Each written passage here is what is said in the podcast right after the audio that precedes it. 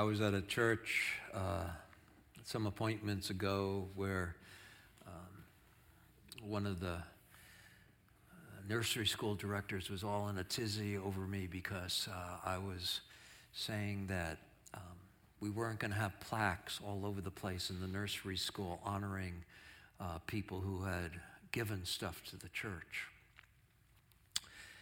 And uh, I knew that was the tradition of, of the Methodist Church, that we just didn't make a big frauderall over gifts to the church. But um, I couldn't quote chapter and verse as to where that came from. It was just in my head, I guess, from uh, coming out of the Methodist Church as a youngster. But here it is in today's scripture, um, where that comes from. Lots of advice from the mouth of Jesus, isn't there? And today we are at it again, kneeling at the feet of our Lord, opening our ears and our minds to be uh, illumined by what we come to understand is his intentions. May the words of my mouth be acceptable, O Lord. Amen. So we've looked at faith and citizenship. Well, we've looked at a whole number of things. Last week, worrying anxiety.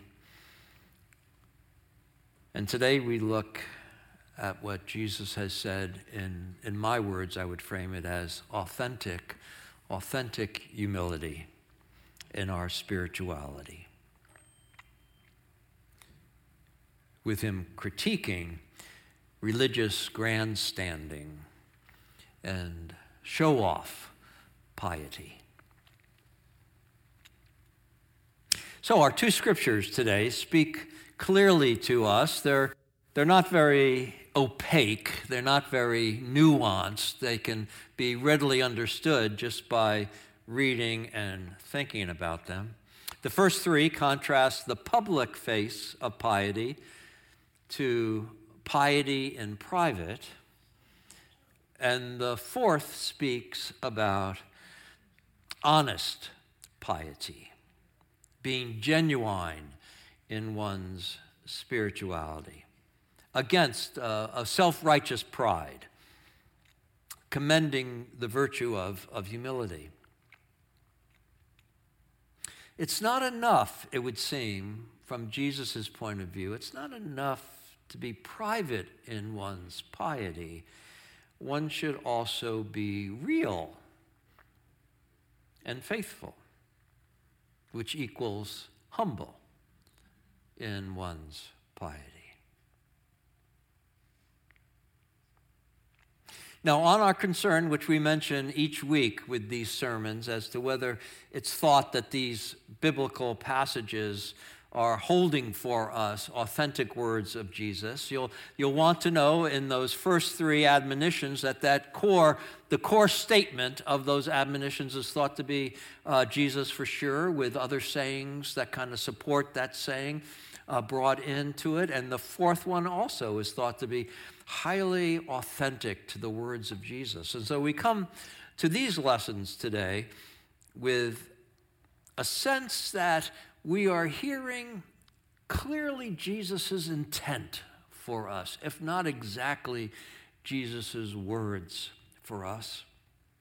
That it's highly, highly probable that he said these things, that if we were in his midst, if we were at his feet in those days, we would have heard these stories or passages, which gives me the heebie jeebies in, in a good way. In a good way. I, I feel an excitement over these words.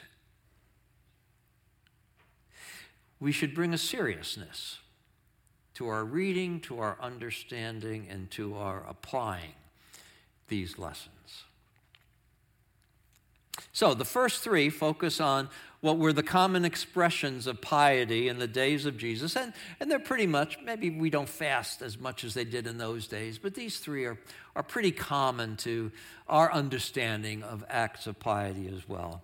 Charity, you know, giving of alms and support of one another. Now, it is, it's impossible for your right hand not to know what your left hand is doing. So it's, it's an exaggerated illustration for us that heightens the admonition that you need to be doing it in private because you can't hide from yourself what one hand is doing. Prayer, again, the watchword is privacy. Go into your closet, he says. And in fasting, don't put on an unpleasant face yet again, keep private about what you're doing. You know, buck up and don't whine about it. If you're going to fast as a spiritual discipline, embrace it. Take a shower, shave, do your hair, act like you're not going through the shadow of death in your fasting. Keep it to yourself if you want to benefit from it. Because when you make an exhibition of your piety, you lose its value. Now, I immediately thought, uh oh, we're trying to get people to come back to church. Are they going to be thinking that um, Jesus is saying, don't go to church? You know? And the more I thought about it, the more I thought, no, Jesus is saying, don't be a show off. That there is value to the gathering together of one another in prayer. There is value to the linking of arms with one another as we go out in compassion and service to our neighbor. We still do both of worship, corporate worship, and corporate service. Generally, the point of the lessons, I think, as we understand them to be what they mean, is not to be religious show offs. You know, in, well, I see it mostly in football, but it might be in other games as well, as, as when somebody does something good and they go, oh, you know, and they're dancing around and they're drawing all attention to themselves. And I think they're trying to posture themselves to get more money at the next negotiation or something. They want to make sure they've been seen. It's that kind of, it's that kind of thing. He's, he's, Jesus is not saying, don't play the game. He's saying, don't be a show off. Don't be a show off. Don't be grandstanding. Don't be doing the end zone dance just because you've made a gift or just because you've done a prayer or just because you've engaged in some service in the community. You're not going above and beyond when you do this. You're doing the baseline of what I hope you will do as a lover of God and lover of neighbor. Or else, what happens is that you become wrapped up in a, in a self righteous kind of pride about yourself. And in the doing of that, you dissipate, you dissipate the value of your act. In Jesus' uh, understanding, if I've got it right, leaving you with more of a sin than a virtue because of that self righteousness. Now, in case we haven't um, gotten the gist of the first three admonitions, we bring in this other one just to underscore in a clearer way with a, with a more interesting uh, story to it the lesson. The Pharisee and the tax collector. And the Pharisee is full of himself and his goodness. And he is a dutiful practitioner of the faith. Way to go, guy. Nice going, nice going.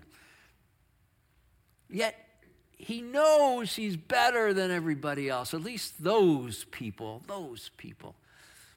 oops, not, not, not so good. And the tax collector, well, he's, he's very clear. He's very clear that he falls short, that he is a sinner. And he too, though, is at prayer like the Pharisee. And we don't know how regularly he does this, whether he comes in every day for prayer or whether this is a, a one off of the last month or year. We don't know that story. Yet he knows he falls short of God's glory for him, God's will for him. And he is on his knees in front of the mercy seat of God, praying for God's forgiveness.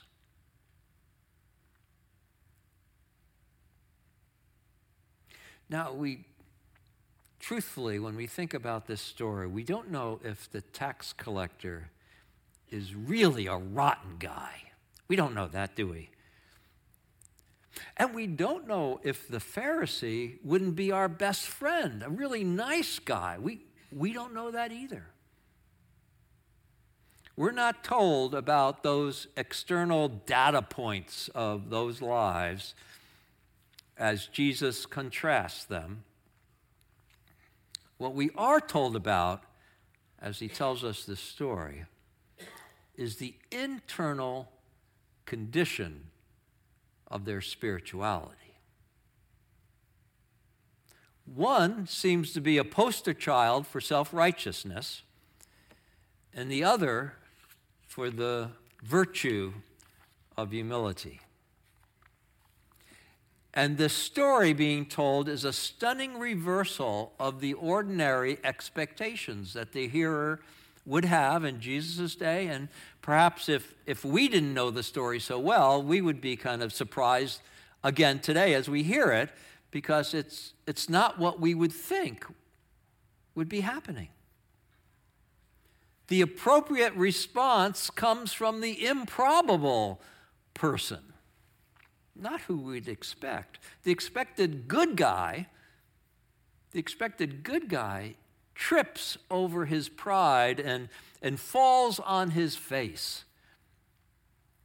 And the expected bad guy, well, he's genuinely penitent and he is lifted up. Yet here's the thing from the outside, they are both engaging in a practice of piety. If we didn't know what was happening inside, we would look at the two of them and we'd see two people deep in prayer to God.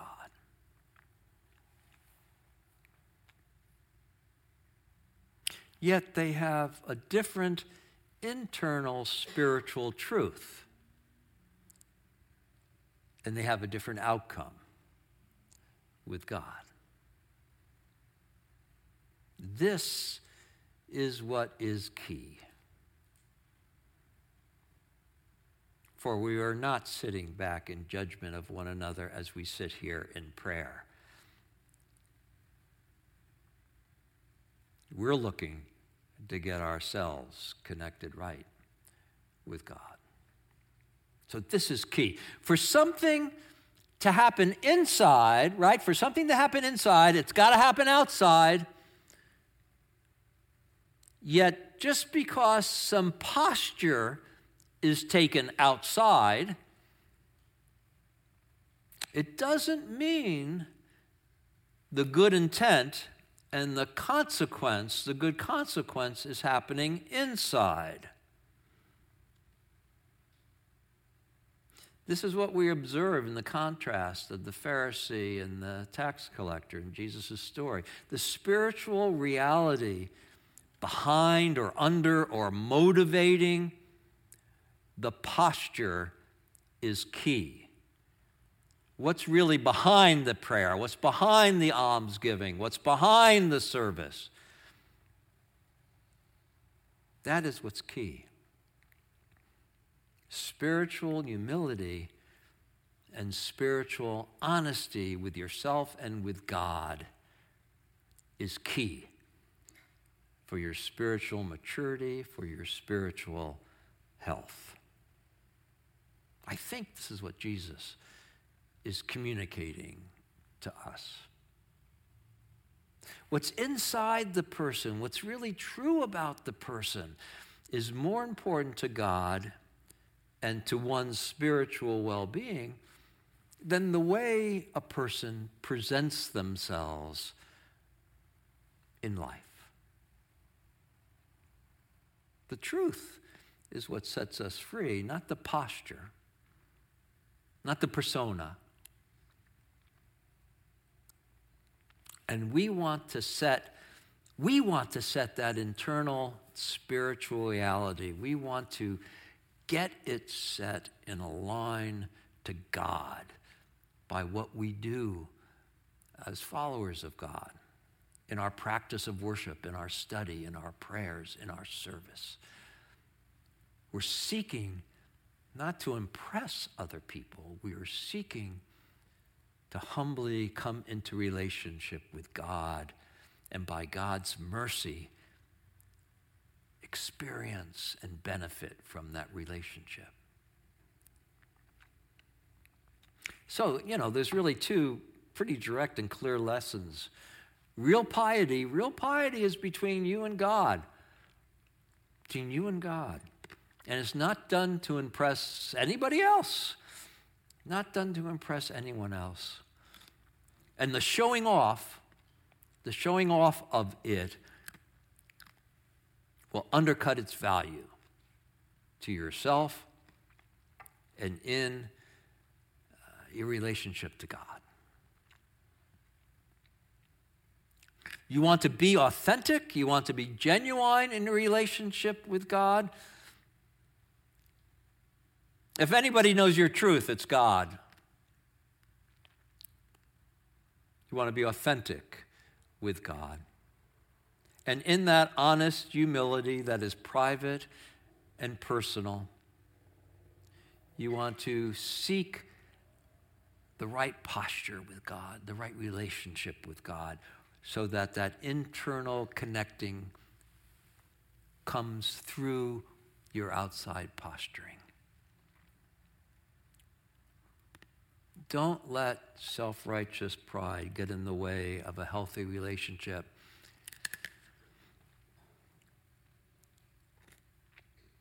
And don't let your sense of inadequacy in front of the wonder and the glory of God keep you from the mercy seat.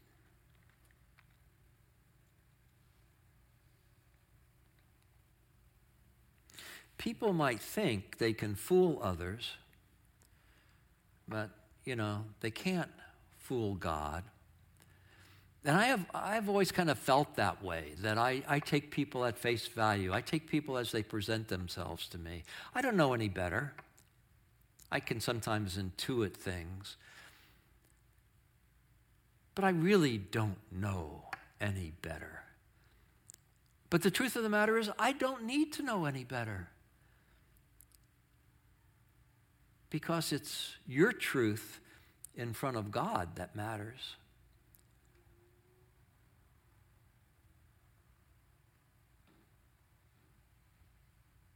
Others may take a person at outward appearances and, and the persona that they offer, and that's trusting and that perhaps might be supportive of aspiration. I think that's fine.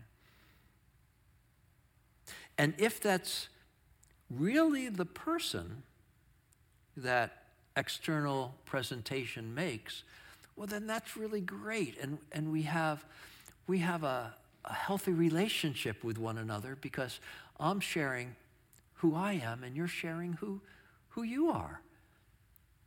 And we're loving each other in the reality of our truth and we're encouraging each other to be the fullness of what God wants for us. We're going to help each other learn how to play soccer rather than one of us acting like we know it all and the other so anxious about it. Yet, if, if the way we're presenting ourselves is, is really not what's authentic, we will stumble. When the challenge comes, we will fall. And, and we, we will be revealed, if not to those around us, at least to ourselves, as, as the hypocrite we were acting as.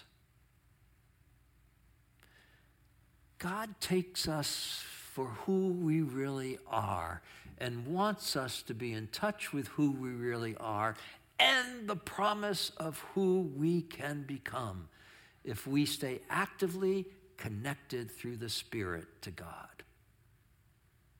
Not pretending that we're the saint, but in effort with God in the Spirit to become saintly as God would have us be.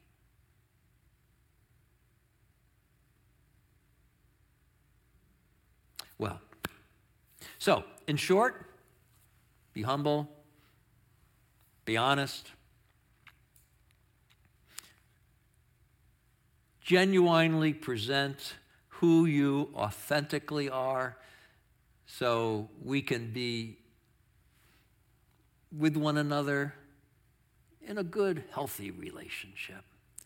And in aspiration with God in a good, healthy relationship to become our better selves. Be true to yourself, be true to God, be true to others. Truth, ah, who would have thought it was so important? Truth. You will find yourself at peace and you will discover in that peace the true reason for positive self regard. Amen.